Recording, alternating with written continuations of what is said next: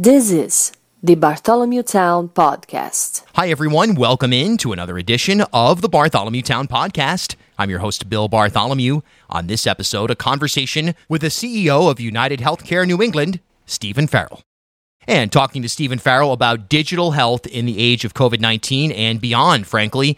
A fun conversation. I think you'll enjoy it. By the way, this is the final episode before a two week hiatus. Can you believe it? We've been with you every Tuesday and Friday with seems like a zillion bonus episodes sandwiched in between each of those days all throughout the year. Going to take a couple of weeks off. Now, this isn't going to be a straight up vacation for me. This is going to be doing a lot of preparing for B Town's coverage of the election, obviously starting with the primary coming up and then working our way towards the general and the presidential election, mind you, coming up this November. All right, quick order of business in case you don't follow me on social media. It's at Bill Bartholomew on Twitter and Instagram. And you can search for me on Facebook, LinkedIn, where whatever you'd like, I should say. Um, big announcement this past Tuesday that I have joined Rhode Island PBS to uh, be a part of a new show that's going to premiere this fall. We're going to be doing sort of 60 minutes Vice News style long form television pieces, hyper focused on Rhode Island. So look out for Rhode Island PBS Weekly coming this fall. I'm excited to join Bill Rappleye and Michelle San Miguel, formerly of Channel 10 here, NBC 10 in Providence, on this new venture. And uh, this will not disrupt your usual B Town content. Still going to get you the two podcasts per week. The digital on location reporting, of course, Governor Raimondo's press conference, COVID 19 press conference, that is every Wednesday at 1 o'clock. And uh, whatever else may come up, radio, streaming, whatever it may be, B Town's still there for you. And I'm actually even working on some new podcast content that goes beyond what we normally do here on B Town. I'll just kind of tease that right there. It's all coming up later this year. Still there for you as always, but I have signed with Rhode Island PBS in addition to all of that to uh, work on this new television project. And I can't wait to share it with you. All right, without further ado, let's get to it. Talking telemedicine, telehealth, and digital health at large. Stephen Farrell, folks, the uh, CEO of United Healthcare New England. Thanks so much for hopping on. Appreciate it. Thank you for having me. So, we're in an age now where, look, we've been heading there for a while in a lot of different sectors, but certainly now more than than ever in the thick of COVID nineteen, where there's evolution, there's sort of an ex- expedited movement towards future trends, and obviously in the healthcare space, there's there's been a tremendous amount of that in uh, a lot of different elements, particularly when it comes to digital health. So I guess if you could kind of just talk about what digital health is and why the listeners out there should care about it. Yeah, so thanks again uh, for having me, and uh, great topic, very timely.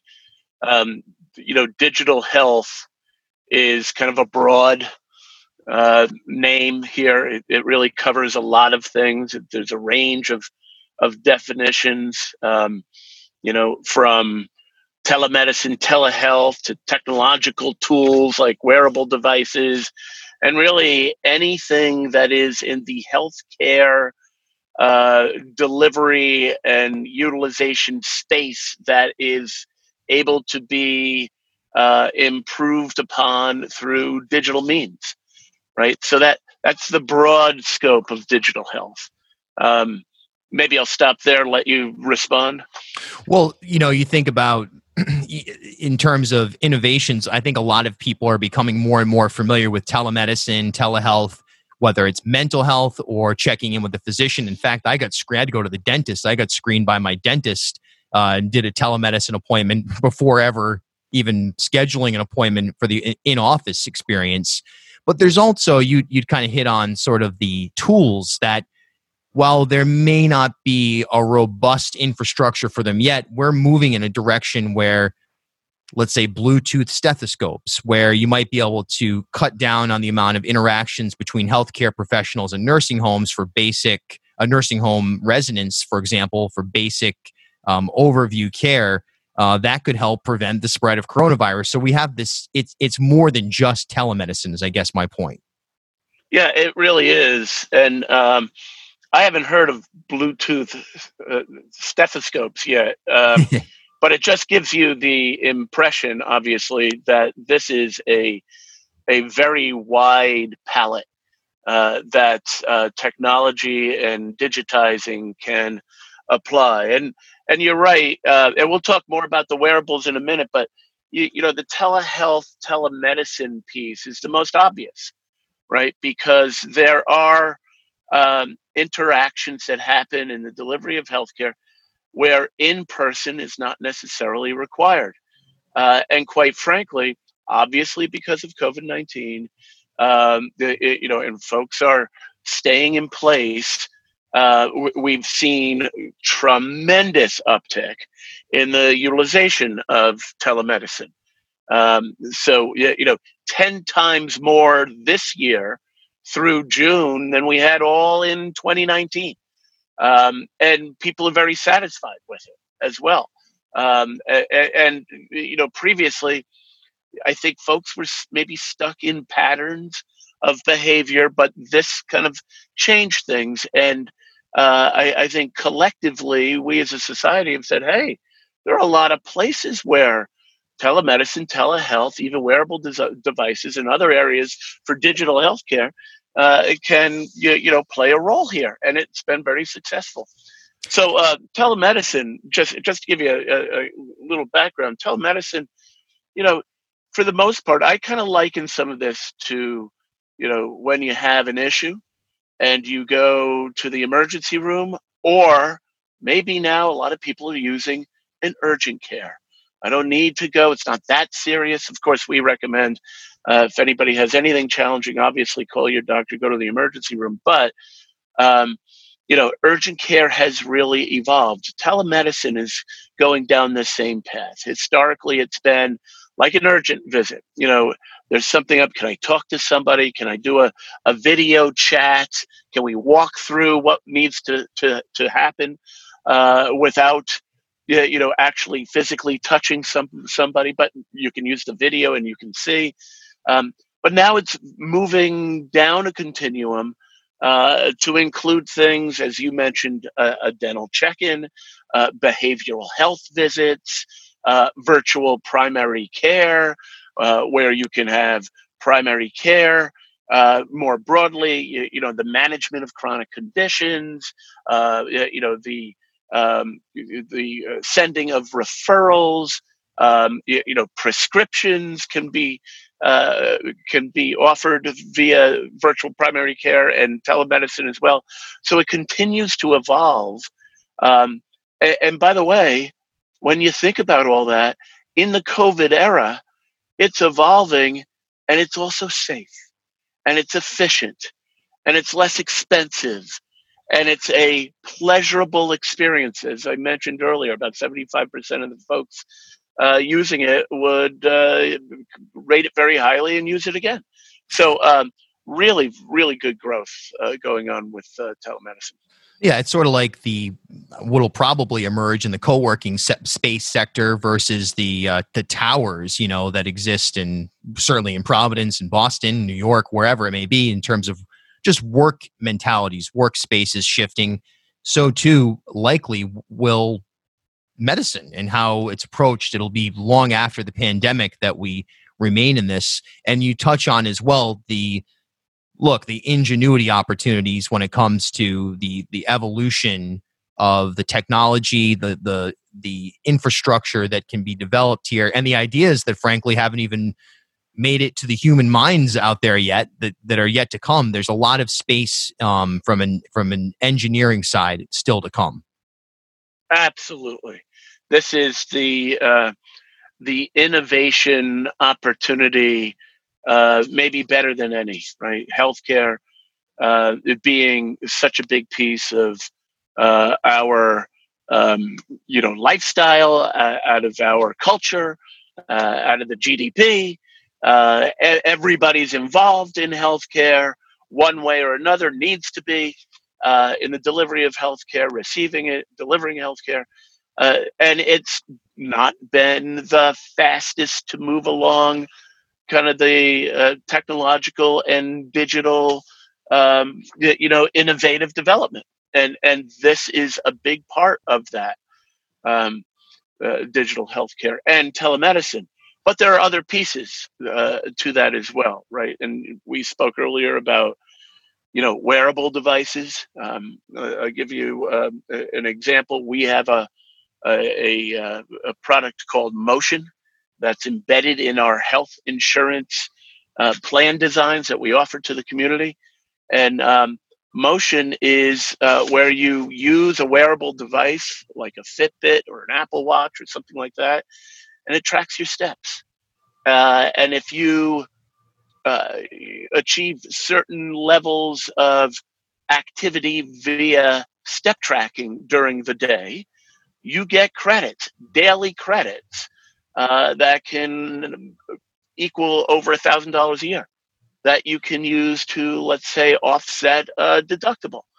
Um, so that's a very innovative and uh, kind of neat way to blend technology, di- digital uh, wearable device into uh, the healthcare insurance area, uh, as an example.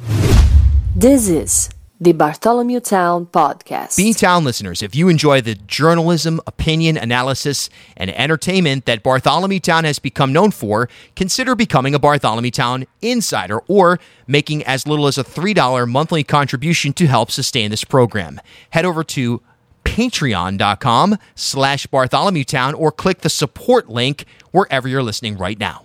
For daily digital content, search for Bartholomew Town or me, Bill Bartholomew, on your preferred social media app. Yeah, that's fascinating. That was my next thought was what does telemedicine do big picture, you know, 36,000 foot view to just the cost of medical care? I mean, look, there are folks out there that are certainly in one way or another they confront enormous medical bills and they're the, the varying nature of, ins- of insurances out there, um, there's certainly inequities that exist, and that some of them are baked into the cake. They're somewhat s- systemic. So, how can digital health sort of level the playing field for all folks out there when it comes to their healthcare, but also from the perspective of the insurance industry? How can it create, you know, maybe not obviously a loss in revenue because that's certainly not the goal on your end, but how can it just make things seem a little more, bit more fair broadly?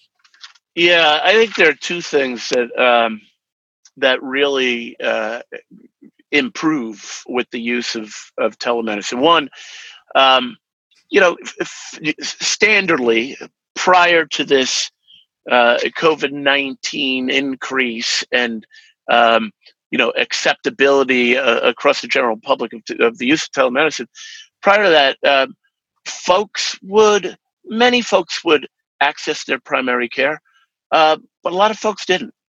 Um, and and folks would use emergency rooms uh, because they didn't keep up with primary care. I think now in telemedicine, that not only can you access a physician, but you're going to be able to access your specific physician. Um, I think a lot of people must have thought for for a long time, uh, such and so is happening. If only I could just call my doctor. No, they felt, well, maybe I have to go in and see the doctor. If I can't do that, I'll go to an urgent care or an emergency room. So, you know, emergency and urgent care, not efficient, very expensive. Um, maybe you're not going uh, and getting something checked out that you need to be have checked out, and so things get worse and turn into being more uh, expensive services later on down the road. And I think those are two areas where you could avoid more expensive sites of care like the emergency room, and two, where you can more, um, you know, timely interact with your physician to take care of things like chronic illnesses. I think both those things will have great reward relative to improved healthcare quality, lower healthcare cost, and the improved healthcare experience by the patient or the consumer. And, and in healthcare, that's called the triple aim. Quality up, cost down, improved experience. It's the triple aim of healthcare. Yeah, the experience is so critical and it, it's what keeps people coming back. And it's interesting going back to that 75% or nearly 75% of patients who have used telehealth during the, the pandemic plan to use it again. You know, it does suggest that things are moving forward. Are we in the thick of a digital health revolution right now? I think absolutely you know and we're just talking telemedicine it's the easy thing to do Uh, it, it, you know, it, it's the easy conversation to have, uh, but there's more to it, right? So uh, I'll give you another example. Um, we have um, on our website, and you know, we have uh, you know a very strong interactive uh, app that uh, our members, uh, you know, healthcare members can use. Uh, that gives you all sorts of information, empowers people uh, to be in control of their healthcare. You can shop for services, you can do things like that. Uh, but when COVID came, uh, we put on the app and we put on the website a service called Buoy, which is a diagnostic tool right? And this is a big deal because people, you know, in COVID, I, I can remember, I, I, never got tested and, I, and I'm absolutely fine. But I, at least five times over the last few months, said, I must have COVID. Of course, I yeah. didn't have it, uh, you know, like many other people. But, you know, maybe one of the things you want to do is go on to a diagnostic tool like this buoy on the app or the website uh, to answer questions. It goes through you, you, you know a, a, an algorithm of questions uh, that leads to kind of a diagnosis with a 95% or better accuracy rate. And then along with the diagnosis gives you some guidance of what steps you should take next. I mean that is in my mind wonderfully relieving for people you know in in a pandemic who are saying geez do i have it? What am i going to do? Um, and that is a neat diagnostic tool that can be accessed instead of, again, going to a hospital three hours in an emergency room or even in urgent care. Um, and you can do it at your own leisure any time of the day and very accurate. Uh, so that's a very good example of you know uh, additional applications of technology and digitizing in the healthcare space. Last area here, there's obviously still without question, you know, we're not we're not at the point where we're going to have robots 100% autonomously conducting surgeries now. We're certainly not there anytime soon, most likely. Um, maybe down the line though. But right now, look, you're if you know you you can go through a phase with telemedicine, digital health protocols. Eventually, you are going to have, in some many cases, you're going to have to see a doctor. Do you think we're still trying to figure out as an industry, as as a society, how to sort of organize that process when you know it's time to bypass telemedicine and go to a doctor and recognize hey look i need to be seen immediately in person and will telemedicine and digital health at large help to sort of clear some of the muck out of the way so that people can more simply go to a community health center or their primary care physician on the same day. Is this going to help sort of clear out some of that extra um, not necessarily, I guess, for you know, with running the risk of seeming rude, folks who go that don't need to go, getting them out of the way and turning them to telemedicine uh, for people who really do have that urgent need to be seen in person.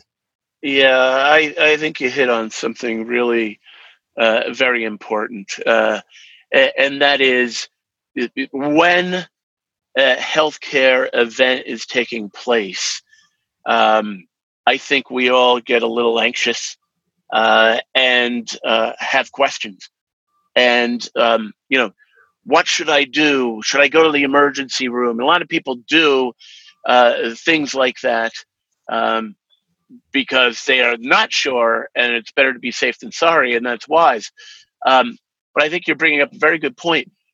Will this um, improved accessibility uh, provide an avenue for folks entertaining though that decision point where they can access very quickly um, their physician um, and sometimes there's sometimes it's not just your physician there are other organizations right? And the difference between telemedicine and telehealth like you know uh, american well or doctors on demand uh, and again, you can do it right on your cell phone on our app and connect directly and very quickly, and you'll get a physician of which you can have that discussion and say, here's what happened, here's what's going on.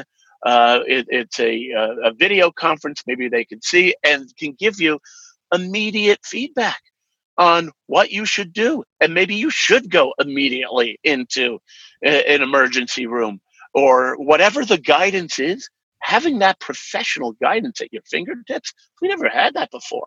right? Yeah. Now you'll have that. That I think is so much more uh, appealing uh, to kind of take some of the guesswork and, and anxiety out of the experience. Right? completely agree and, and, i can say firsthand you know throughout the pandemic i've i've taken advantage I, I, mentioned dental but also hey look you know i've been on the horn with my doctor and um, the same thing you know you go wow do i do i need to get tested maybe i do all right let's get tested or or whatever it is um, the anxiety element of it is is a huge factor there's no doubt about it um, stephen farrell he's the ceo of united healthcare new england thanks so much for your time appreciate it very much Thank you very much. Have a great day. You Appreciate too. It. This is the Bartholomew Town Podcast. Remember, Bartholomew Town is your election central right here in Rhode Island. Stay tuned for in depth coverage of the primaries, and we'll take you all the way through November and beyond.